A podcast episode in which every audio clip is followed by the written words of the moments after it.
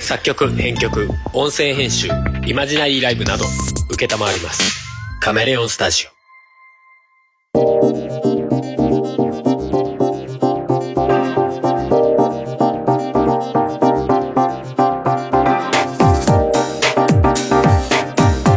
おとがめです。はは。い。はい。えー、この番組は、春とふもの夫婦が喋る番組です。はい。はい、今日何日ですかえー、8月13日の金曜日です。はおー、13日の金曜日。い。ジェイソンのひやつ、やつ。やつ、やつ。見たことある。ない。あ、俺もない。 ということで、えー、今日は、今日はというか今回は、はい。直近に見た映画の話。を、2本ぐらい見たね。えーそうだね。本当はもっと見てるけど。えっ、と、そう一だね。 1本目がルロケン映画。うん。ルロケン最終章。言えてた今。 最終、 あ、タイトルどうぞ。え、ザ・ビギニング。あ、そうですね。最終章は言わないんだね。最終章。ロニケンシン・ザ・ムービー、えーえー最終章ビギニング名前が長いでおなじみの長い長いあれはい。でもう一本が今日あれですね今日からアマゾンプライム、はい。はい、で公開というか、うん見れるようになった「シン・エヴァンゲリオンえい、」はい最後のやつ。さ 最後のやつ最後のやつどっちも最後のやつだね。ああそうですね確かに確かにを話そうと思うんで、はい多分、えーどちらもネタバレが気になる人は気になかないでほしい気なかない。聞かないでほしいうん。 はいよろしくお願いしますよろしくお願いしますということで、えー、ルローニケンシンの話をすっ飛ばしてエヴァの話からし ようそっか、はい。かあのどうぞどうぞい今直近でエヴァの方がさあのそうだね。見終わ見っ終たわっ感たじだとかこらろなね。んで確かに。ちょっと熱量的になるほどね。そっちの先がいいかなと思ってよし、行ってみようじゃないか。今日からその新エヴァがアマゾンプライムアマゾンプライムとアベマプライムをよく間違えるんだけど間違える。アマゾンプライムの方 で公開ってことで実は何日か前からねうん。あのー進撃の方を振り返りで。そうふもさん向けにはい。はいまあ私は実はあのー何回か見たことあるんで一応見たこととはあるんだよそう一回は見てんだよねふもさんも少なくともねそうそうそう公開時に見てんだよねそうそうそうだからもう覚えてないんだよね毎回覚えてないんだよねああ公開されるたびに、そうそうそうそう誤解されるたびにそれだけを見てるからまあ、今回は特に期間が空いてるからねそうそうそうそう 2012?3? ぐらいからそうぶりだからねそして Q の時にもう意味が分かんないよってなってもう次は見ないよって 思ったっていう印象だけを覚えている状態だからそうですね苦手意識だけが植え付けられるそうそうっていそうそううだからいねやでもそうそういう人多かったんだと思うしうんなんか安野さん自身もなんかそれそういう闇に落ちてたっぽいよね、 うんでしょうねそれであの新エヴァの「ジョハ Q」とはいえっと、アニメやっていた当時のもうんう一応見てるから、あテレビのそのそうそうそうそう、んんん昔のね地地上波っていうかねそうそうそう最初のテレビアニメ版のねそうだからそれもごっちゃになってたりとかああ記憶がねそうそうそうそうであれも急激も見てるでしょ急激あそうそうそうそうそうだからいろいろ一応は大体多分見てるんだよはいはいはいだからなんかいろんな情報がうんごちゃ混ぜになって、うん何が何だっけっていう、あどれが進撃の話でしたっあけそうそうみそうそうそうってなってる、たいなうん、まあある意味それで正しいけどね まあ、そうなんだろうけどねそうそうで進撃をねあの、まあ、振り返りつつ、うんうんで今日エヴァ Q と新エヴァを見たんだけど、っうんていうかちょちょっとまあ新エヴァの話の前にさうんその振り返ったやつをはいはのい、話をしたいんだけどさ、もうふもさんがさ本当に全く覚えてなくてリアクションが初見 でさ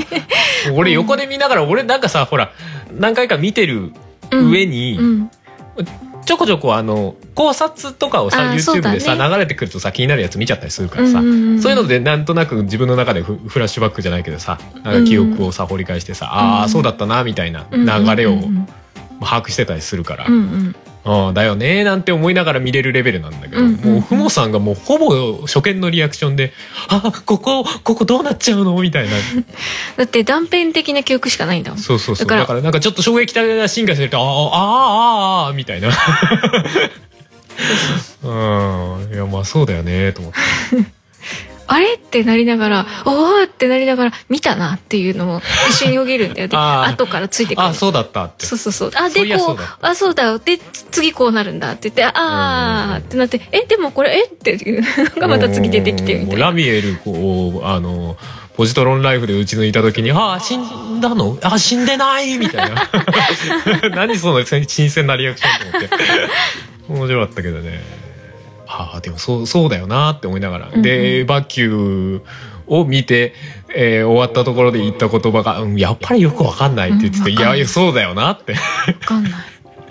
でさ俺シーバーを前に劇場で俺一人で見に行ったじゃないうんうんうんでその時にはうん。うんまあ、ふもさんになんとなくのの感じで、うんうん。まあ、あの、新エヴァはエヴァ級とセットで見ないとわけわからない内容だったなっうんうん、言ってたね。て思ったっていう話はしてたのね。うんうんうん。で、今回もそういや、そんな話してたね、なんて話をしてて。うん。で、やっぱり旧と新エヴァは一緒に見た方がいいっていうのもあったから、まあうんまあ、結果的にだけど今日2本立てて見たじゃないそうだね。まあ、両方で何時間だ ?3 時間半ぐらいあんのか結構あるね。あ、違う、4時間ぐらいあんのか。おお。おお見ましたけども。うん。はい。どうでした新エヴァ。うん。なんまだろう。俺、この、この質問をね、見終わってから聞いてないのよ。そうなんだよね。どうでしたなんかね、なんだろう。いや、確かにうん。終わりっぽいし、うん。なるほどなって思ったし、うん。なんだろうな。なんだ、昔の旧の方の終わりは方いはいはいよりも、あ、急激のね。急激の、なんかはあいはいの、おめでとうみたいなのあよりかそれはアニメの方であ、そすっ か。ね。ごっちゃになってますうね。んいいですよ、わいかいんないですよ。いや、えっあと、の、急の劇場版の方は、終わりはどうなってたんだっ気持けち悪いって方ですよ。あ、それか。はい。そっちか。まあでもどっちもそうだな。いやでもどうなんだろうで、ひっな。ちゃかめっちゃかになって、はいはいはいで、アスカがもうひっちゃかめっちゃかになって、わーってなって、わーってなって、ギャーってなって、うん気持ち悪いってやつですよ。はいはいはいはい。そっか。あれがそうか、最後か。そうそうそう、急激はね。そっか。うんうん。なんだかだらろう。テレビアニメが最後の2話ぐらいが、え、コンテっていう。うーん。で、おめでとうって言われおめでて、とう何がおめでとうだったんだってなる。不思議な感じの。うん、そうそう。俺は、あれはあれで、作品としてはまあまあ、あまあそういうのももちろんありかなって思う感じはあったけど。あの、ただ衝撃は受けたっていう衝。撃を受けてねこんなんありかってでもこんなんありかって思うもうエヴァってずっとこんなんありかだったまあまなあーそってう気もすそう。るだから、そういうのの終わりっていうところから比べると、終わり感は確かにあったような気がするし、うんうんうんなんだろう、鳴らされてる感じもあるんだけど、鳴らされてるあ不思議な終わり方というあものに。そうね今までに比べりゃなん かちゃんとしてるみたいなそうねそうそうそう感じねまあわわからなくはないあの、でもなんかちゃんと終わらせに来たな感は、うん、は感じた。うんけど、やっぱり、んっていう。意味わからんとこが多いよねなんか意味とかやっぱ考えちゃいけないんだなみたいな、うん最終的にやっぱりそう、そういうのが多くて、り、うん途中から考えることを放棄した感じはあるし。ああわかるわかるもうもう ねあの別にネタバレするからあれだけど、うんまあでも結構き見てない人が聞いても意味わかんあそうとだね思うけど裏宇宙あたりとかね、うん裏宇宙とか意味わかんないしっていう。あかんあそこはもう考えたら負けゾーンだからそうだね。なんいやだからもうだってこっちの宇宙のその法則を無視した空間だからうんうんそれは考えたら負けだよね だって理解できない場所なのうん。うん、で、その理解できない場所で二人が戦ってるっていうのはわかるんだけど、はいいはい、ろんなその過去の今までうんのうんうん場所、思い出のシーンじゃないけど、はいはいはいっていうところで戦ってるっていうのはわかるんだけど、うんうんすべてのものがなんかこう、セットみたいな、なん 舞台セットみたいな、はいはいなんか倒れるとなんか木材で作りましたみ たいな形してるのとか、どういうことみたいな。あれはねあれはなんかもう俺いやもう俺うん完全に個人的な解釈になっちゃうんだけど、なんか誰誰も解釈もどうでもいいんだけど、うん俺が思ったのは初見の時もまあそそんな感じかなと思ったんだけどあのだから裏宇宙がもうアニメっていう枠を超えようとしてる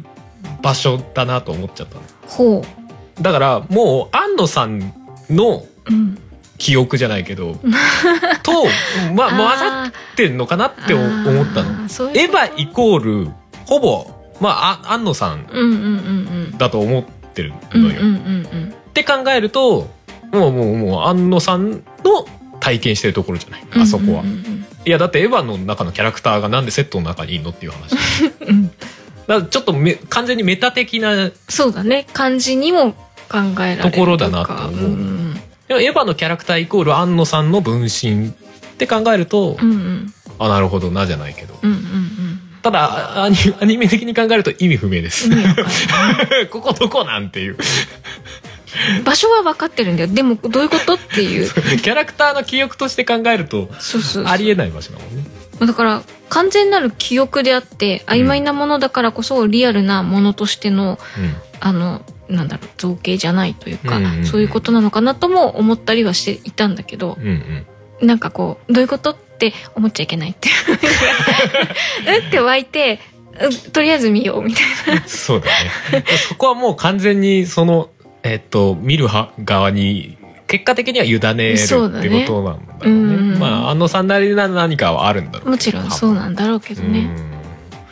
あそこは確かに面食らうよな。いやまあそこ以外にもいろいろとびっくりしたというかどういうことっていうのはいっぱいあるんだけど、うん、黒き月が2つに分かれて、ギュルギュルギュルってなったら、槍になりま した。うー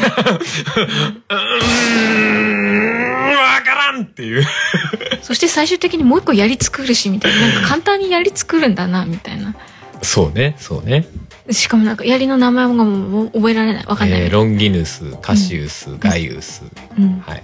以上です。 3つだっけなんかもう一個最後のロンギヌスがもともとのあの、うんうんうん日本に分かれてるやつね。うんうんで、歯の最後に出てきた、えっと、カオルくんがぶん投げて、うんうん初号機にぶっ刺さるのがカシウスね。うんうんで、一番最後に、あの、ブンダーが変形したというか、うんブンダーから出てきたやつがガイウス。ああそっか、うんその辺なんか聞いてるような聞いてないようなまあ、あんなんで一発で覚えられたら逆にすごいです よ。なんか槍が3つ目出てきたらしいって、人間が作ったらしいって、うーん、わからんって。うんうんうんうんうんマイナス宇宙に突っ込んだのいやでも突っ込んだのはマイナス宇宙じゃなくてあのすごいリアルになった綾波レイみたいななんかもうえ今は裏宇宙なのそれともリアルなとこなのみたいな誰がどこに行ってどうなってるのとかっていうのがいもやうそもそもブンダーがいるとこでさえ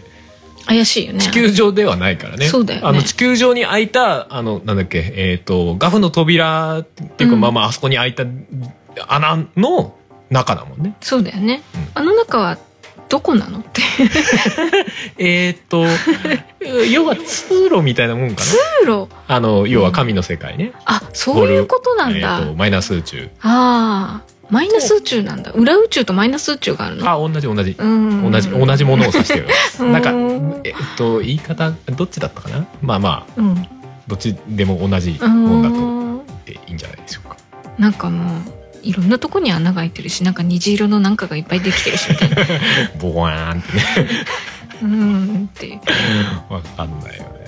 あいやの辺は俺も正確には正確っていうものがあるのかどうかかなり怪しいけどうんいやわかんなまねあまあまあなんかがっつりなんかしっかり見たなっていうそうだねあのでっかい綾波はそういやどこから出てきたんだっけみたいな みたいな感じだよねもうね全般的にね でもなんかそこじゃねえんだよ感まあまあもちろんなんかそういう細かいことはまあいいんだなっていういやだってもうすでになんかいろいろ人知を超えたレベルの話をしてるじゃうなんい、うんうん結局神になって世界を作り直すみたいな話じゃないあうんるうん種、誰が神様になってどうそうだねどう作り直すかみたいそうだねな話じゃないうん多分うん多分 俺もう多分としか言いようがないけど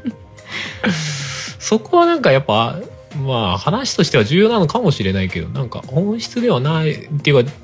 ないように感じた突き詰めちゃうときっとそこが本質かもしれない気はするけどねうーんうーんんどういう意味うんなんて言えばいいんだろうそのうーん難しい言語化難しい なんかなんか感じているものがあるんだな、そうあの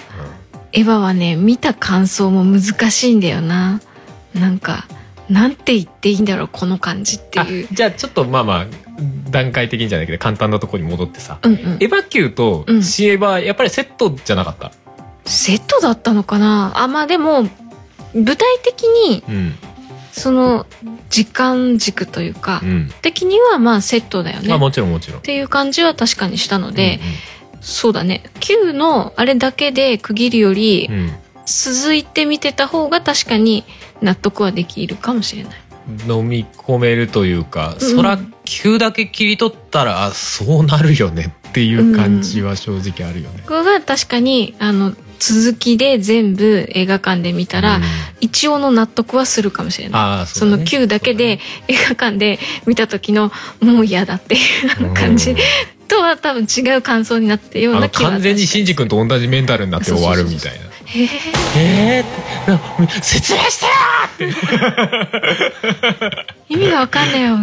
であげくなんかもううんね自暴自棄じゃないけどやけくそになってもう「いいんだいいんだシンジ君」って薫君が止めてるのにさもう「えいいんだじゃねえよお前が言ったんだろうが」とか言って槍引き抜いてブシャーンみたいなさ。わけわかんないドカーンって、わけわかんないよって横で薫くん死ぬみたい な。わあ意味わかんないよって。うーんね。うんそれよりかは確かにで、死んで、まあ、大箱終わりだもんね。うん絶望して、あの、エントリープラグ地地上にバーン刺さって、そこから、アスカにこう、起きろほらっつって、引きずり出さ れて出されて終わり。歩いていくみたいなどこへ行くんだろうみたいな、 思うよなでもなんかああいう創作に関してさなんか、いやわかるのよわかるの、うんあれ見てわけわかんないって思う気持ちはすげえ素直だと思うんだけど、うんうんいや「エヴァンゲリオンってこんなんじゃない」みたいな言い方ってあ俺すそげえ違和感あるのあれなんだろういやいいいい言いたい気持ちもわかるし言ってもいい,、いいのかなって気はあるんだけど、うんでもよくよく考えたらさいやだって作ってるのこの人なのにこの人が正解だと思って作ったものに対してこれはエヴァじゃないって見てる人が言うって意味わかんなくないっていう、 うん思うところもちょっとあるのそれは確かに思うだからそういうことにななりがちじゃないエヴァってそういなうんか風になるよねうんああアスカはこんなこと言わないじゃないけどさあ例えばアスカはこんなんじゃないとかさあれ何なんだろうねレイレイはこんなんじゃないみたいないや何なんだろうね気持ちはわかるのよ気持ちはでもオリジナル作ってる人に対してそれってよくわかんなくないと思うのそれがだから本人だからえっ、と安野さんが作ったものじゃない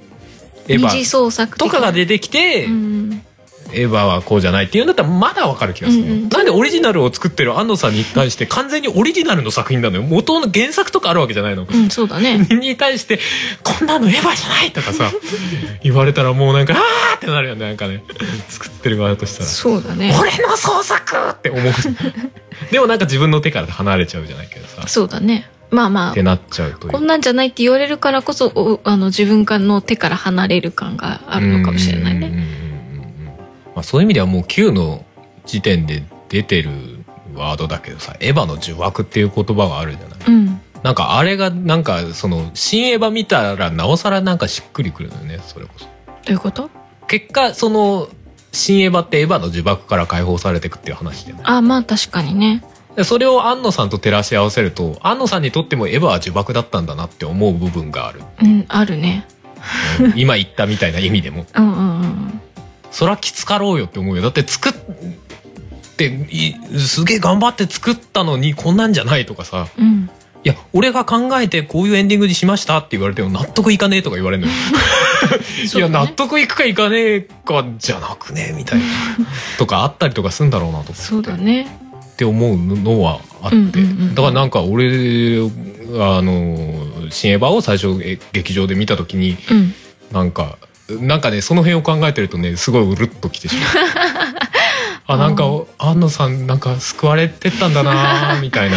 救わあれ、ー救われてったじゃないな、終わらす、終わらせたんだな、みたいな。それこうんうそ、んシンジ君みたいなうんうんうん。意志を持って、それこそ一回絶望、絶望したらしいじゃないあうんの、うんうん、 NHK でやってたドキュメントによると。ね。で、そこから立ち上がって、まあ、俺ドキュメント見る前に、まあ、新エヴァ見てるからう、んうんうん。まあ、あんま関係ないのかなと思うけどでもなんかやっぱりその葛藤があった末にそういうエンエンディングってじゃないけど終わりに終わ終わらせられたんだなみたういんな、うんうんうん。っていうのはすすげえ思ったな確かに何だろうラストのシンジ君がすごく、なんかこうすっきりしてる感を感じたうーんちゃんと大人になったっていうそうだね全部ね飲み込んでみて、ういんそうそうそうそやだからあれが安野さん自身であり、う、うん、そのエヴァのまあ別の意味で呪縛にかかってるその今まで見てきた人だようね、んうんうんうんエヴァが終わらないっていう呪縛というかうさんそうだね えー、なんで終わんないのみたい な。ヘバキューって何みたいなさ。 もう俺の中が急だらけだわ、みたいなさ。謎だらけみたいな。うんあーまあとかねうんそれこそ、うー95年からやってるわけじゃない最初からで言うと、うんそれからずーっともう二十何年ってうん続いてきたものに対してずっとそれこそ縛られてるみたいなところもあるわけじゃない、うんうん終わらないからこそっていうところもあるしなおうんうさんら、だからなんかそれに対してこう終わらせようという気概みたいな、うんうんうん気概というかうんうん気気持ちみたいなのをすごいなんか初見から見ててそれを感じてしまって、うんうん。うん。なんか内容、直接のその、 えっと、エヴァっていうもののストーリーと違うレイヤーだよね、多分ね。そうだろう ねでもそれはエヴァっていうものを通して語られてるわけじゃんそうだねな。なんかそこにグッと来てしまいまして、うん私、うんうんうん私。うんうんうん。はあるかな。多分私そこまで思い入れはないからまあ俺も言うて思い入れはないんだけど、でもなんか新エヴァはなんかよりそれを感じてしまった。あうん。あもしかしたら映画館でうん。しっかり自分一人でうん。そこに入り込んではいろいろ見てたから、はい。そういう思いをしてるっていうのはあるのかもしれないまあそれもあるかもね、うんまあでも情報情報っていうかまあうん的に俺の方がままあいろいろとあ知ねってるというか、んんんまあまあもそちれろんある思い入れからもね多分不毛さんよりはあるんだろうなって多分気がするからうんまあそういう違いもあるんだろうね、うんうんうんあとはまああの今回その見直してる進撃をさうん見直してる時に不毛さんにちょいちょい俺があの注釈を挟んでたりしたからまあそうそそううそうそういうのも若干ノイズにはなってく るねいやでも言われなきゃ分かんなくないそう言われなきゃ分かんないからそっちも聞きたいんだけどでもこっちの進行してるのも聞きたいんだけど どうしたらいいかなっていう頭パニックみたいな だから露骨にふもさんがわけわかんねえなって顔をしてるときはちゃんと一時停止して説明してたから ね途中から一時停止し始めたねそうそうそうここ展開早いんだよなっての分かってるからここでちょちょっとここ一時停止させてもらっていやここさここはこういうことでここはこうでこうでこうでこうなってるからこうなんだよっていううんらしいよって いううーんって言って分かるような分かんねえようなみたいなうね、んそれはあったなまあさすがにあの新映画に関してはできるだけ黙るようにはしてたけど、うんうんうんうんうんあ9の時にねああ止めたのがうんうんうんそうそうそうそうそうもうなんか「新エヴァ」の時の最後の方のうんわけわかんない感じは「えっ?」てなってもこれハルさんの方「えっ?」て見て、あの説明を促してはいけない気がしたのでそうだねとりあえず見ようっていう感じで見てた、それでもちょこちょこ私喋るんだけど、ここに関してはわからない。俺もわからないって言いながら、あった ねわかろうとしちゃいけないかもしれないっつっ何て。回かあったね俺も全然わから ない。考察とか、考察とか聞いてもわかんねえからっ つって。うんもうだから結構もう安野さん的宇宙の世界の話になっちゃってるからそうだよねもそもゴルドゴダオブジェオブジェクトっていうかマイナス宇宙っていうのがなんかウルトラマンに出てきたあそういうみたいな感じなんだねんかそんなことらしいんだよね俺も詳しくはないんだけあどーだからうんガフの扉は安野宇宙に繋がってるんでしょうねそういうことだねまあだからそのある種メタ的なところにつながってるのかもしれないうんねそう考えるとほらあの一番最後はさある種現実につながってたわけじゃない、そうだねうん、そう考えるとねうんうんトンネル抜けたら現実でしたじゃない、うんうっんうんうんて考えれもするかなうんうんいやでもあの辺もねなんかね改めてみんな大人になれよみたいな さ大人になれよではないけどもうなったんだろうなみたいなそうだね感じというかでもなんか改めてその95年というかさ、まあ、エヴァを見ている年齢からずっとそこに縛られてるわけじゃんこっちとしては終わらないからそうだねで安野さんもあんなん終わらせらんねえと思ってたんだろうね多分ってそうだろうね思ってるのよこっちはずっとあの一緒に作ってる人たち映画とかを作ってる人たちも終わんないんじゃないかっていう感じのうん雰囲気っぽいで終わらなくてもいいのかなっていう気持ちもどっかにあるうというかねんあるのかもなみたいな下手な終わり方をさせるぐらいだったら終わらなくていいみたいなうん終わ終わりそうそういう終わらせ方はできないよなみたいな、うんうんうんだだからこそなんか新エヴァはなんかけ決意の塊みたいな感じもあるんだよな、そうだねうん俺もう一個さなんかよくわかんないけどグッときちゃったのがさ、うんあの第三村のうんうん一連の流れではないんだけどまああの綾波かっこ歌唱の方うんうんポカポカ綾波じゃない方黒い方、うんうんまあ、最後にピシュってなっちゃった方なんだっけそっくりさんそっくりさんうんうんそうそうそっくりさんのキャラの変貌ぶりも良かったんだけどそっくりさん可愛かったね可愛かったね結局ね、うんうん あ結局綾波なんだなって思って まあそういう風に作られてるけどさ、まあまあのそう話なんで自し体ょがうね、うんまあ、あれあれもなんだけどなんかあそこのシーンってすごくなんかあの村っていいなみたいな感じ出されるじゃないうんあそうだねあなんかああいう空気いいなみたいな、うんうんうんでも実際の田舎とはまた違うなんかなんだろう理想の田舎みたいなうーんなんかビビジョンというか、うーんちょっとあまりにも逆に非現実的なんじゃないかっていうあなんかほら私は田舎は田舎でもさなんあか、うんうんえっ、となんだろう閉鎖的な田舎じゃないけどさ、うんうんうんうん変な悪い噂ばっかり広がるみたいな さ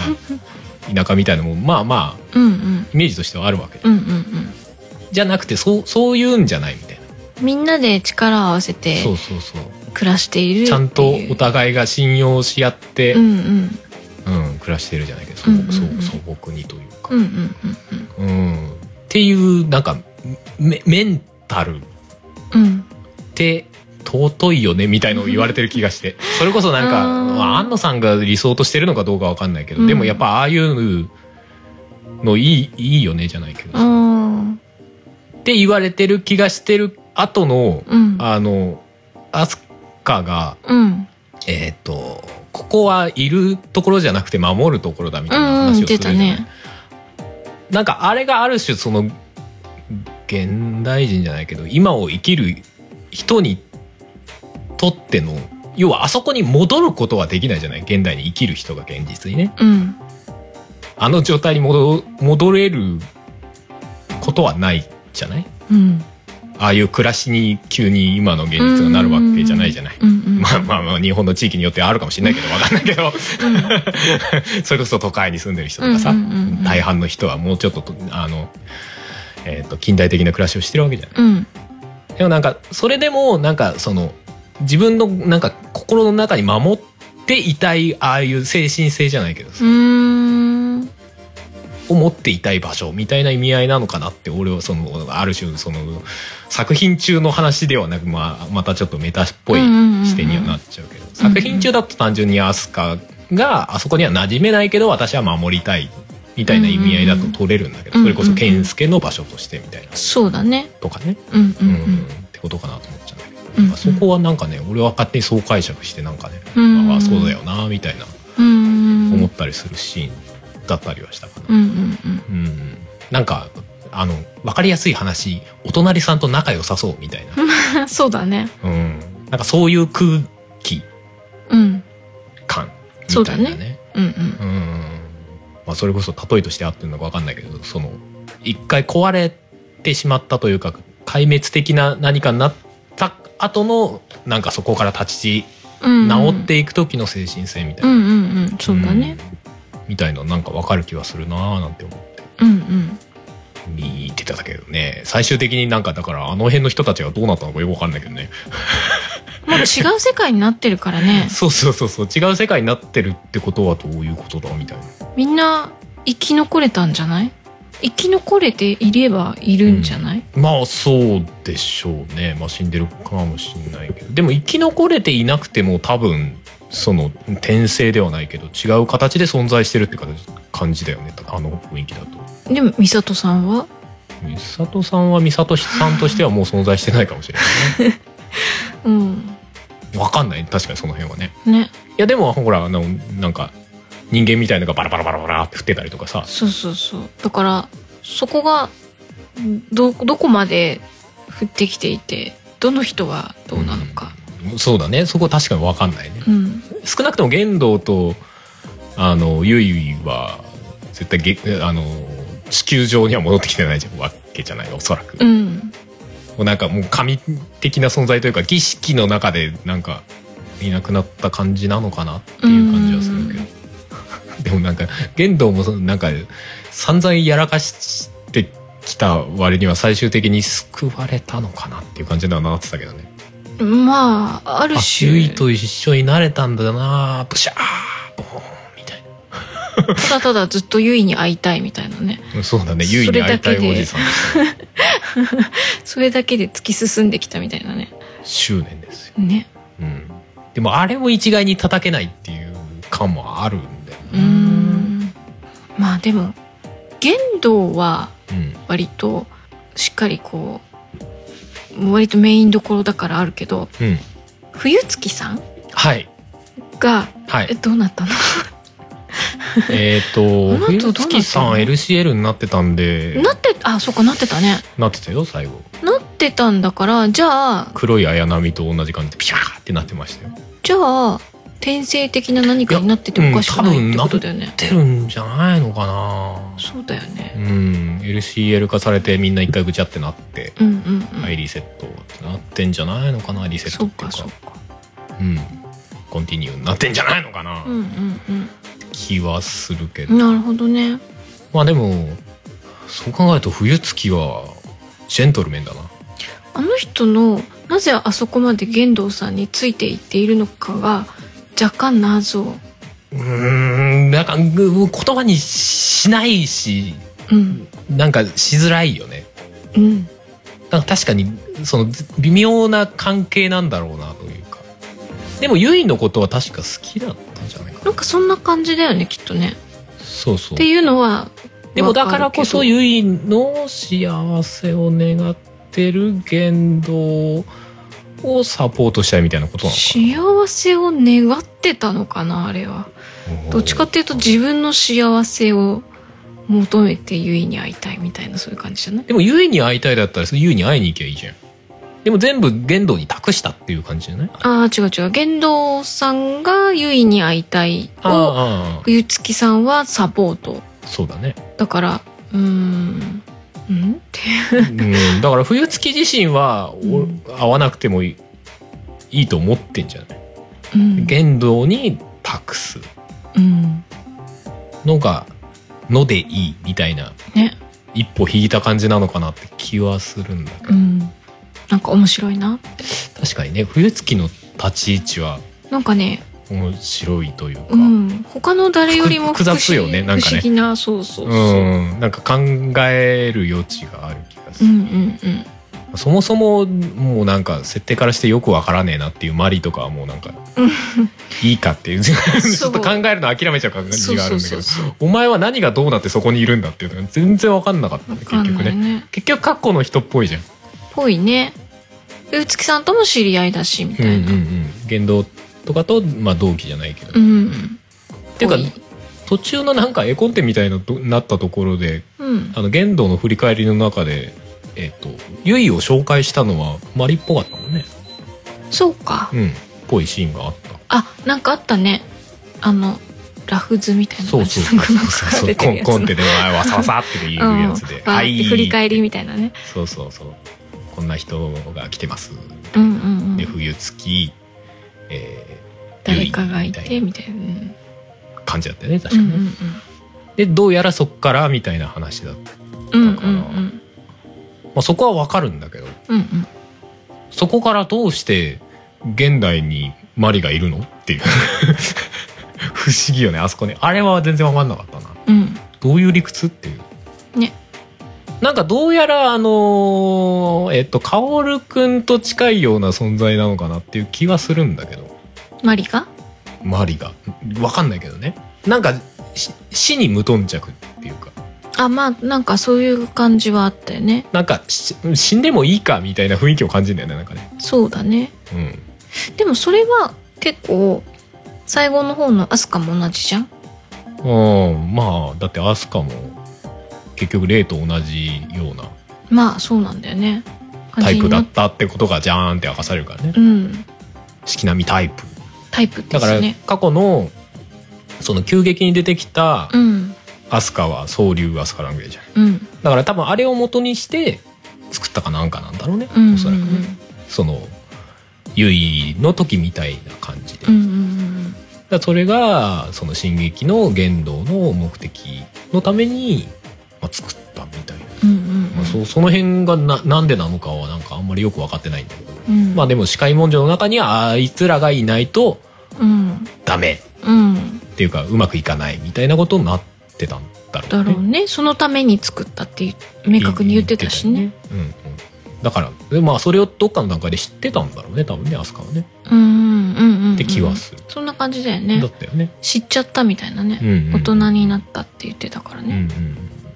いやーでもなんか最後最後に向けてさなんかみんながさこうなんかもうフフラグじゃないけどさ、うんなんか終わらせに行ってる感がすごく てさあのアスカがえっ、と出撃する前にちょっと寄り道してシンジに会いに行ってうさ、ん私は昔あんたのこと好きだったと思うみたいなのをさうんうん昔ってどの昔みたい なさうんそうだね急激なことですかみたいなさそれとも進撃のあの最初の頃ですか、取り込まれる前ですかみたういな、ん、歯の前ですかみたいなさ歯の前っていうか歯かうん歯であっ歯たでだねやつっすかみたいなでももうその時シンジはちょっと大人になってるみたいなね、うんもううんなんか急に大人になっててなんかお急だなとは思ったけどね 確かにあそこね 第三村でそんな精神成長しますっていうぐらいギュンギュン成長してたからねそうだねあれはちょっと何が何があったんだっていうわけじゃないけど若干なんか飲み込めない感じはあった そうだね追いついていけませんみたい黒波がパーンってなってそんなに成長しますみたいななもううん見慣れたみたいなことなんかねわかんないなんかそこの決意のスイッチの入り方がちょっとすすごかったなとう思んった確かにちょっと急だよねうんっていう気はしたけど、うんうんうんうんまあ、あの辺はなんかそのキャラクターのメンタル的にもどういう精神状態なんだろうなみたいな考えるのは面白いじゃ面白いけど、うんあれを見てシンジはどう思ったのかみたいな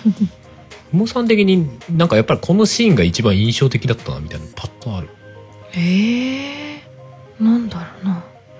俺一番正直えーって思ったのは黒波がパシャーってなったとこああそううん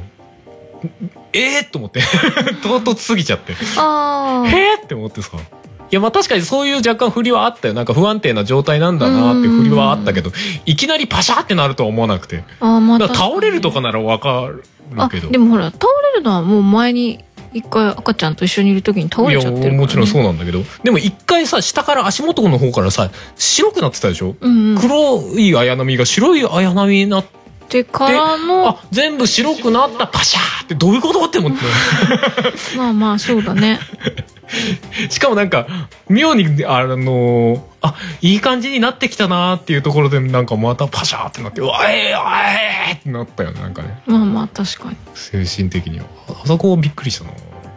なんかショックとかとまたちょっと違うんだけど、うんびっくりした。まさかそうとは思わなかったから。ああなんだろうなうんびっくりびっくりっていうところはあんまりあれかないや別にびっくりじゃなくてもいいんだよ ななんとなくねア頭のスカ中がにこうケンケンって言ってるところはびっくりしたなけけんけんねあの二人何があったんだって思わせる何がえっていうけんけんどういう関係みたいな、あれあそこ確かになんかあれだよね想像の違いがあるところかもねうん、あそこは確かにちょっとびっくりした関係性にびっくりするよねそうそうそうそうあの院長とあの名前出てこない当時、うんうんうん、が結婚して子供できてっていうのはあうんまあまあ、まあまあまあまあなんか、うんあったんだねラブコメのお約束だよねみたいなツンツンし合ってるけど結局んそういうことやんみたいな、まあまあまあってまあ思ったんだけどまあまあまあまあ当時がなぜ医者とか思ったけどね うんまあそこは別にまあまあま あいやまあ別に俺も別に深くは思ってないんだけどいろいろまあまあまあってなるんだけどそこだけはケンケンっ ていう突然その呼び方すると思って、いやだから突然じゃないんでしょうよ、うんこっち的には突然だけどね そうケンケンって思うけど。でもあのケンケンの呼び名が妙に馴染みすぎて俺も出てきた時からケンケンケンケンってずっと頭の中で思ったよ ね何週目かなんで私そうまあだから二週目ですけどねあうのんだから年月をそ感じのる作品の中でケンケンって言う前にケンケンって言っちゃいそうでこらえ てうわケンケンだケンケンだと思ってケンケン出てきたと思 って思っちゃってたなうんあそこは確かに衝撃的だったかもし確かにねあの関係はでもなんか面白い描き方だったよね、れない、うん、最終的にもさその最後うみんななんかこういい感じに自分たちの落としどころつける時にも、はいはいはアスカの時にもあのいつも持っていたい。うん。人形は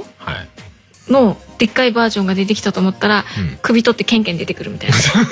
で頭撫でてくれるみたいなやっぱりどういう関係みたいな俺そこであれだもんね横で「じゃーんまさかのケンケン」っ て言ってたもんねどういうこごめんなんか真面目なシーンなのに面白くしちゃってごめんとか思ってと どういうことって思どっうていうことってなるよねあそこね、まあでもあれはほらなんだろうな今までその自分一人でさ自分と対話してたわけじゃない、うん今までずっと。で要はその立ち位置にケンケンが 来た収まったってことなんだろうなんとうまあはねからおおって思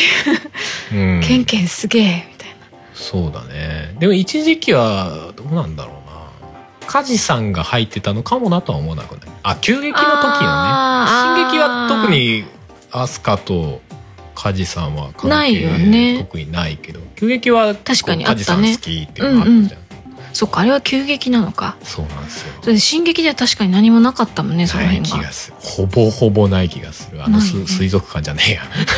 海洋研究所うんうにんうん行くっていう話だけで、でもその中でも一緒絡にみはほ全ぼ然ないないもんね確かに、だからまあ急激でいう梶さんポジションにケンケンが入入っっててききたたんのだかねな、ちょうどこう部署費が入ってるし、あ確かに大人になってねうん、って感じはしなくはないなるほどねだからまああの人形の頭じゃじゃーんって出てきてまさかのケンケンだったのはまあケンケンであり梶さんだったのかもしれないね、う んうんうんうん、なるほどねある意味、うんうんうんうんまあ、あそこは分かりやすかったけどねあの回収していくところはねうんうんうんうん薫君のは分かんなかったカオルくんは分かんない薫君は俺2回見ても分かんないと思って急にあの渚司令出てくるしね渚司令みたいないや司令って呼ぶなよ薫でいいしカジさん出てきたしそうそうそどうういう関係っていうあれはね え分かんないいやだからその、えー、と空白の14年だっけ、うんうんうんうん歯のと球のね間にってこといやいやいやいやえ14年の間開けるまでにうんカジさん死んでるわけでしそょうだったそうだ ったで割とあの歯が終わった直後に死んでるんだっただからそうだよねその裏でうんまあそのビレの前身だったりとかそういうところの役職としてカオルがいたでもビレがいつ作られたかってい うとなんか歯の終わりの気がするからそうだねそうするとあいれやはビビレじゃなくてビレの前身というかその前の海洋研究所なりとかってあいーうそういうところとなのか考察でちらっと見たやつだと、うんそもそもあの人たち特にカオルくんは、うん要はずっとルループして何回もうんうんうんうんカオルくんの意識を引き継いだままぐるぐる回ってるうんらうんしいよね、でなんかそんなのちょっと似合わせもあったけど、うんうん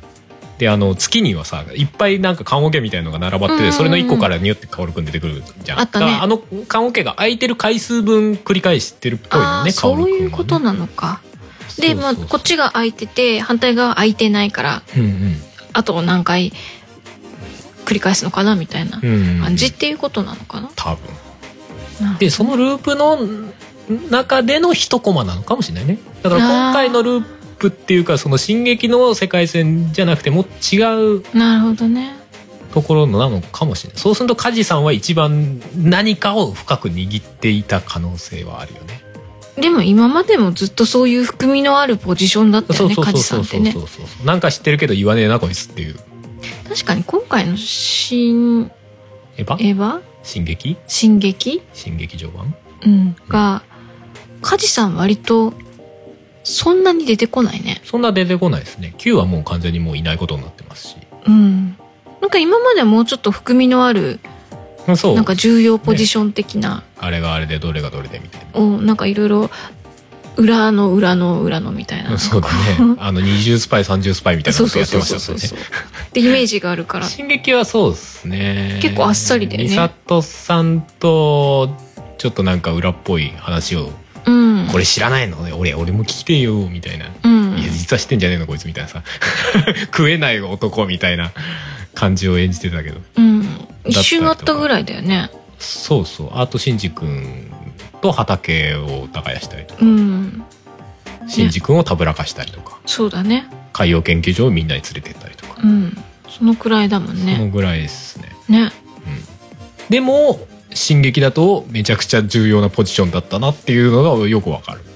サードインパクト止めてたしああなるほどねそうだねでビレのメンバーはどうやら割とあああそうだね梶さんのの求心力で動いてる人たちがいたりとかねいたりとかなるほどねするからうん重要な何かだったんだろうなっていううんうんうん感じをねうんうんそもそもビレのメンバーはどういうあれなのかっていうのは全く説明がないんだけどね確かにないねクルーの 人たちは。まあ新しいメンバー増えてんけどこの人たちはなんかピンク髪とかは完全に民間人っぽい雰囲気だけどねそうだね発言がいちいちチャラいでもなんかこう裏が裏というかなんだろうな、うん闇がありそうというかそうだねなんかあのインパクトで、えー家族が家族かなんか近い人が亡くなっちゃってそれの復讐心でやってるみたいなうんうんうんピンク髪だったりとか、うんうんうんまあ単純にその梶良次のふ古い顔なじみなのかってうんうんういんうロゴ兵みたいな人がいたりとか、うんうんでもそう考えるとやっぱり一番なんか物語の深いところを知っているキャラクターだったんだろうなって感じうはんそうだねするかな、まあその辺とマリがつながってんのかもしれないねあって気はするあなるほどね絡みはないけど、うんうんうんえ絵面上の絡みはないけどそう裏でだね連絡取ったりとかしてそうな気がする、うんうんうんだから薫くんとかマリとかあの辺がつながってんのかなって気はするけど全然わかりませんでしたうんうん全くわかりませんでしたけどもうんでも終わりとしてはいいうんまあまあま終わりだったんじゃなあいよかったと思いすますようんうんうんうんなんか変にえってなる感じではなうんくなんか終わら頑張って終わらせに来たな終うわっんて終わったなよかったなっていう感じがうんうん全体からほとばしっていた感じがします そうだねだからなんか整理をつけたんだなっていう感うじが、んうんそんな感じはすごいしたねキャラクター同士の関係性もさみんなどんどん整理をつけてくるじゃない、うんそう だねあれがなんかこんがらがってたやつがなんかシンジとアスカの関係も整理がつき、うんえー、シンジと玄道の関係も整理がつきうん薫君とも一応整理整理っていうのか分かんないけど、うんまあ、納得がいきみたいなそうだねで結局マリーっていうよくわからない女と仲良くなりましたと さそうだねあそこはなんでマリなのかなっていうのはよくわかんないんだけどまあ他になかなかいないかなうんまあねだからまあまあある種未来みたいなポジションなんだろうねうんっていう気はする、うん他のキャラクターが過去みたいなうんうん象徴だとすれば、うっんていう気は確かにするうんうんなとは思うけどうんまああれをだから逆にえっ、とレイだとかさうんアスカにくっつくような終わり方だと燃えるじゃんどっ かドカーンってなるじゃんどっちとくっついてもど逆側がドカーンってなるじゃんそうだね確かにそれはありそうだねそういう意味ではお前たちはもうちょっと未来を見なさいっていうなんか意味合いだったのかなと思わんでもない、 なるほどねうん、でもそれでもなんかシンジ君を一人にしなかったみたいななんかうん感はあるけどうんうんうんうんうん まあそれこそ一人でしちゃかわいそうだろみた いなその安野さんの意思じゃないけどさうんなのかなとか思わんでもないけど、うんうんうん、まあよかったんじゃないですか、うんうんよかったと思いますよよかった、うん正直俺はめっちゃ楽しいんだけどどうだったかなっていうのはね結構ねドキドキしたんですよあー俺が知ってるからねうんうんううんうんんうんまあまあ別に楽しめたと思いますよ長かったけど長かったけどだ ってその後にまた NHK とかでやっていたさあ「さよならすべてのエヴエヴァァンンゲゲリリオンまあドキュメントなオン」うんうんうんはい、安野さんのドキュメントうんも見たからはいもうなんか午前中から見たはずなの になんか買い物その後行こうかってしててなんか夕方になってるみたいないやドキュメントだったら途中でと止めら止めて買い物行けっからなと思ってさ飯食べ始める時に流し始めてさ、うんうんうんうん飯食い終わってもさなんか見ちゃっ見ちゃったね見ちゃったえこれいつまで見ようかなと思いながら たでもまあ見応えあったでしまょあまあまあまあまあ、うんあのあそこで初めて知ったのは安野さんの奥さんが、はいあの安野もよこさんはいって人だっていうことを初めて知ったもともと知ってたんでしょその漫画家の奥さんの方は知ってたうんうんうんうんでなんかスタッフロールにあの人の名前あったよねなんて言っててさそうそうそうどこにどこにいたんだろうねみたいななんでっていう。あなんでって聞いたら、え、奥さんだよって俺が言うみたいな。 あ、えって、いや、あんのっていう字違うけど、奥さんだよっていう。そっか。そこで繋がって、あんの、あ、あんのみたいな。俺は完全に逆だから、あうのんドキュメントのあのうん元のやつね、あのえっ、とプロフェッショナルか、うんうんうん。でやってるじゃないですそうそうやってたバージョンの方を見てて、うんうん。でそこであ奥さんがこの人なんだ漫画家なんだへえって、ああーあの劇中に出てきた絵本を書いてるのが奥さんなんだ、へうんえうんなんて思ってたんだけど、そう、劇中で絵本が出てきて、で、あの絵う本奥さんが書いたやつらしいよっていうのをハルさんに聞いて、あそうそうあ、そうなんだって。で、その前にも、なんだろう、ドキュメンタリーじゃないけ俺ど、奥さんが書いたやつってとしか言ってなかったなそう。確でかに、確かえにっと、その映画とかを全部見る前に、はいはい奥さんがあのドキュメンタリーを漫画にしたみたいなやつがあったじゃないはいはいなんか、アニメーションになってて、あーはいはいはいはい株をみんなで、大きな株みたいなをやつね、作りましたみたいはな。いはいはいはいで、なんか、えっと、心病んじゃって、みたいな。他の畑で、みたいな。はいはいはいあのあ安野さんが病んだ時の話とかそういろいそうろそう若とか干盛り込まれてるねいろいろ入ってる。で、はいあの、でもみんなでなんとか頑張って作り上げました、みたカラーのいなあ。あれいいよねなんかほっこりするよねあのふわっとした漫画というか、アはいニメーションを奥さんが書いてるっていう話は聞いてて、はいはいはいあ、奥さんそういう書く人なんだなぐらいは知ってたのよ。そうだねでそのドキュメントの中にどっか安野さんがインタビューされてる後ろかなんかにその安野桃陽子さんうん。の、そう、パソコンのあ壁紙だ壁安紙が野、安安野監督の、うもう安野っていうとどっちがどっちだか分かんないから安野監督のそう、パソコンの壁紙に使われてたんだ、そうそうそそうう、奥さんの、で、もよこさんの絵が描いてあって、あれって、らこの絵ってあの人のだよね。え、でも、おさっきもなんか、なんだっけあの、庵野桃陽子さん、え、奥さんだよって。え、あ、え、あってんのもさんがな。はあって。あれはすごいいいリアクションだった。えーってなってたよね。え、奥さんも有名な漫画家さんですよねみたいな。そうらしいですね。あれだよね。なんだっうんけ、 あ、はい、働きマン。うん、うんとか書いてる人だもんね。まあよく俺読んでないけど、読んでないけよど。かったね。あうの、んよく分かったねっていうか、もうこれ聞いてる人には全く伝わってないんだけど、頭の上でこう、なんか、うんビーム出しそうな、こう、ちょきちょきをしていチョキチるョキビームね。あれ、菅野美穂さんだかであ、ドラマね。ドラマもしたりとかねして。ましたそうそうそう全く俺も見てないですけあど。でもポーズだけでは分かります。 働きマン。そはいうはいはいとかね。うんうん割と絵が好きでしていて、うんうんそんなにね、いろいろ読んだことがあるわけじゃないんだけど、奥さんの方は知ってた。うんそうだねそうそうそうびっくりした。そうだねドキュメント見てねうん今日の見た全体の中で一番ドキあびっくりしたのはそこかもしれな い。ああ印象的だったのはそこっていう印象的だったのはそこ。 ああえっ、とドキュメントまで見てよかったです いやでもあそこまで見る見て面白いよねいやなんか全部見終わった後にあそこまで見てもあー楽しめるよねまあそうちだゃね。んとあの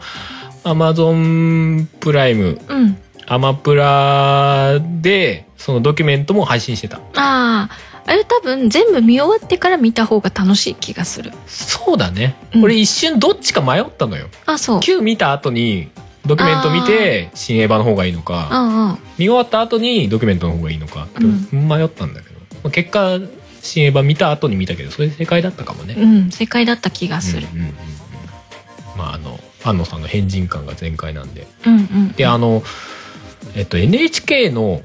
総合でもともとやってたあのプロフェッショナルだねうんでやってたバージョンのうん。再編集版がその「さらば全てのエヴァンゲリオン」っていう NHK のドキュメントなのね、うんうんうん BS でもともとやってたんだけどうん。でもそっちはだいぶ内容が再編集がかかっててうん。プロフェッショナルの方だと確かナレーションが入ってたのようーん。結構ね要所要所に、うんうんだからそれナレーション一切なくなってたじゃん、うんうん全部インタビュなかったーね形式っていうかそうだね。言葉あの字幕は要所要所で入るけうど、んうんうん。その撮影側の字幕はないモノローグみたいのがあったのがなくなってるみたいな感じ、うんで結構カット足されてるっぽくて俺これ全然見覚えねえぞみたいなあ、そう。発言が結構あったんで、うーん。これを見て楽しかったですうんうんうんね、うん、うんうんうん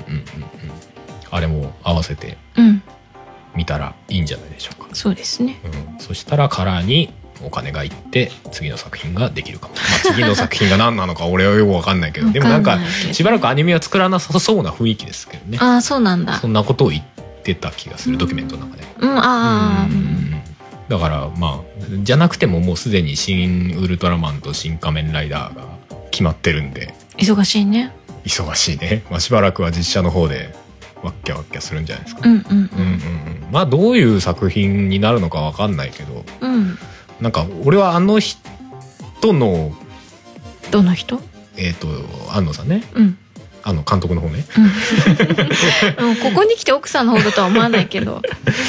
を追っかけてみたいなと思った 新エヴァを見てうーうんんなんかあのあの人というものをうん追っかけてみたいなという気はしているうーんでも別に俺もともとすごいファンっていうわけでもないし、うんうん今回の劇場のパンフレットとかも買ってないし、まあうんうんうんそのぐらいのもんですけど、うんうんうんうん、でもその作品っていうのは見てみたいしあの「シン・ゴジラ」も良かったしね「シン・ゴジラ」ハルさんすごい好きだもんね何回見いたよっていうえー、4回ぐらい見てんじゃないか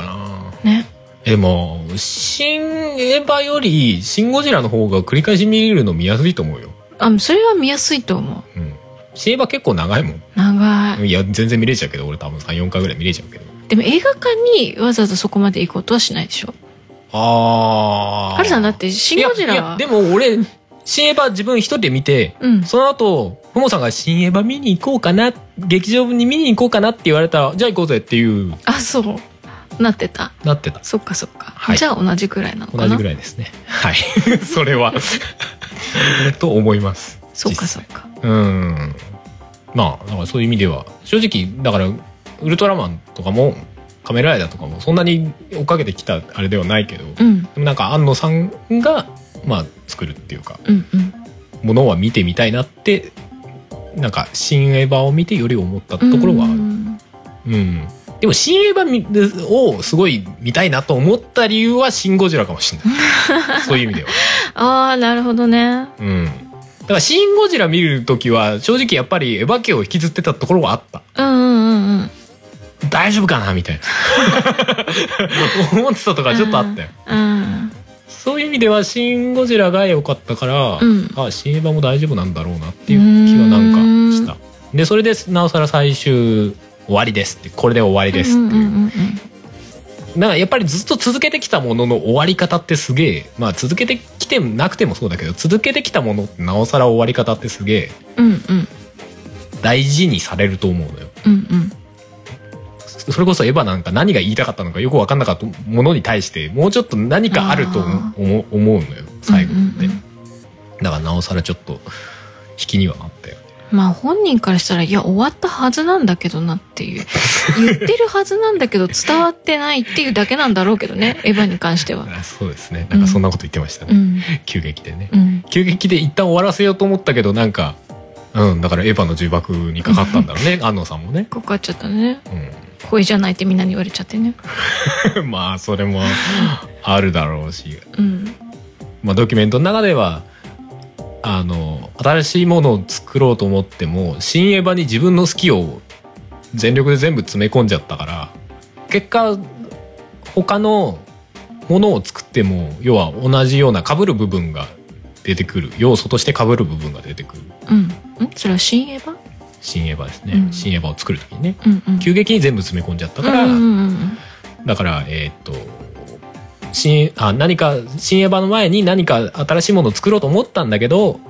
新しいものを作ってもその急激のエヴァとどっか被るものが出てきちゃうことになっちゃうから、うんうんうんうん結果なんかあれエヴァっぽいもの出てきたなってなっちゃうよりかはもうエヴァを作り直した方がいいんじゃねっていう話,、うんうんうんうん発想になったっていうのは言ってま見したてたねうんうんまあ、でもそういう意味では今回ちゃんと終われるんだろうなっていう感じはする、うんうんなんかそういうそそこも気にしながら作らなきゃいけないのすごい大変だったろうなとかうんも、うんうん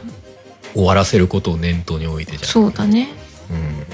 んいやだって25年ようん長いね高いよだって50歳で作り始めたら75歳よ いやなんかスタートが50歳ってのがいかれてんなと思うけど30歳で作り始めても4555だようんもうちょっとで還暦よあのさ60っつってたね今うんあってことは 35? うんエヴァ作ったのかうんなんか中でドキュメンタリーの方でも言ってたよね35歳が一番うんうんいい時みたいな、いい仕事ができる時っていうんだったら、うんじゃあその時にいいものを作ろうって言って最初のエヴァができたっていう。で全力かけて作ってで最後ちょっとあの制作が間に合わなくてコンテになったらぶったたかれて、うんじゃあ改めて最後の2話やり直そうってなって、うん急激を作ってこんな終わり方にしてみましたってバローって言われるっていうもう 死のうかなっていう あでも分かりますそれと思って、うんうん、でもそれをなんか作品の中でも表したかったのかなっていう感じもあったかうなん個人的にうん新エヴァもね、うんうんうん、もしかしたら Q もそうだったのかもしれないけどなんかその辺あれだよねあのまあ師匠筋じゃないけどさうんあの宮崎駿さんようんうんうんパヤオさんとあのー対比がすごい よねパヤオさんはそういう感じじゃないじゃない一つの作そうだ品ねずっと作ってるっていうよりかは、ちゃんと一個で完結させうて、んうん次行くっていう次行くっていうそうだねスタイルというか、まあ、そういう意味では本当に天才だなと思うけど別の天才だなと思う、うんううんん対比がすごいなと思ってだってずっと25年作り続けてる間にパヤオさんは何作品作ったのよみたいなねうんそうだねえすごいよないやでもその間に「風立ちぬ」で交流してたりとかさ、うんまあ、そこからの流れで「シン・ゴジラうんう」一ん旦作ってみたりとかさ、なんか全部がつながってるじゃないけど、うんうんあったからこそ終われたんだなみたいなそうだろうねのはすごい感じるねうんそういう意味では、まあ、カテタチノは成功してもしなくても、まあ、どうでもいいのかもしれないけ ど、ある意味。 あの、シン・ゴジラとかは当たってよかったよなと思うんそうだねそれれはそうだうねん。そんな感じ。はいだいぶ取ったんじゃないで すかと、撮りましたね。 え気づいてなかったの えっと、見てなかったです。うんそっかはい。びっくりしました。え、ルロケンの話するんですかここからうんと倍ぐらいかかっちゃ う そんな喋りますわ知らないけど、かんない。じゃあ一旦切りましょうか。う ん、はい、じゃあ、えー今回もエンディングで、えー春の、えーアルバムカタカナで生命体、えー iTunes とかでも販売してますし、えー Spotify とかでも聴けます春の生命体というアルバムから最後の曲の生命体という曲をおかけして終わりにしたいと思います。ということで今回もお送りしたのは春と、ハモでした。それではまた次回バイバイ。バイバイこの番組では皆様からのメッセージを募集しております。メッセージはメールフォームか Twitter のシャープ o t o g a m e の番組ハッシュタグからお願いします。Twitter には並行して、シャープ漢字の音がめもありますが、そちらのコメントは番組内で取り上げないので気軽にお使いください。さらに、音亀ではなく、春は作曲、ポッドキャストの編集代行などのお仕事を受けたまわっております。音に関することで何かありましたら、ぜひカメレオンスタジオのウェブサイトの方をご覧ください。すべてのリンクは音亀番組サイトの方にまとめてありますので、そちらからどうぞ。窓から見えてる空と雲を遠くからぼんやりと眺めてる抱えてる気持ちとは裏腹にゆっくりゆっくりと動いてる思うようになれない非力さと空っぽな自分を恐れてるそれでもここにいたくて大事なものを選んだ何も根拠なんてな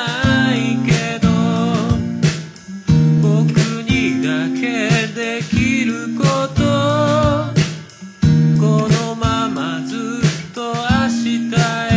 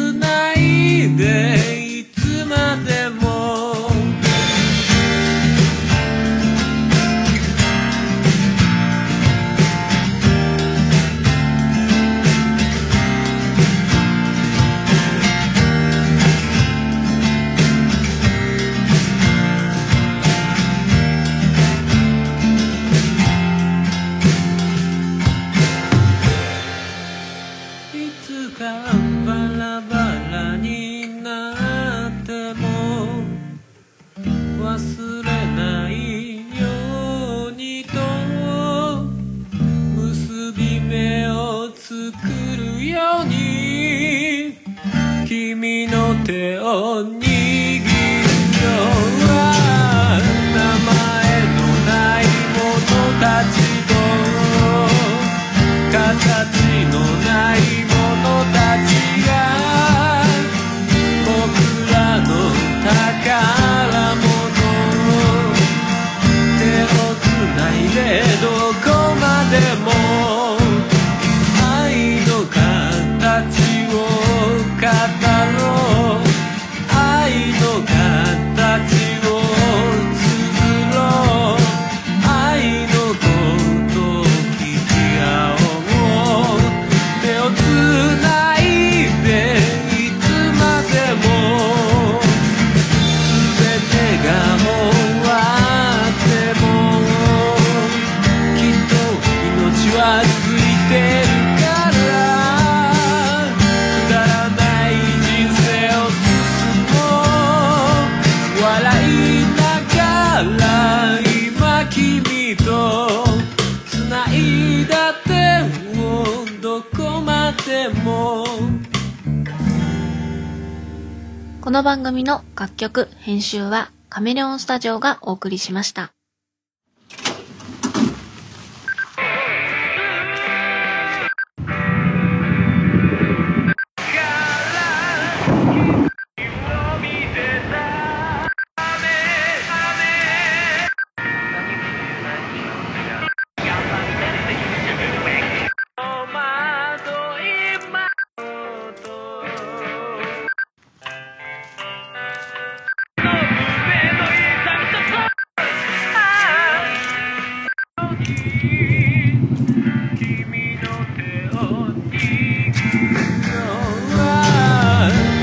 叫ぶように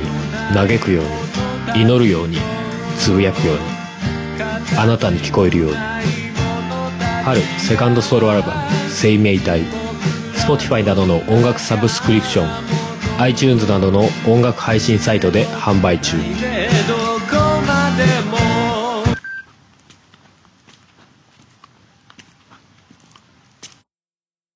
9月30日は、ポッドキャストの日。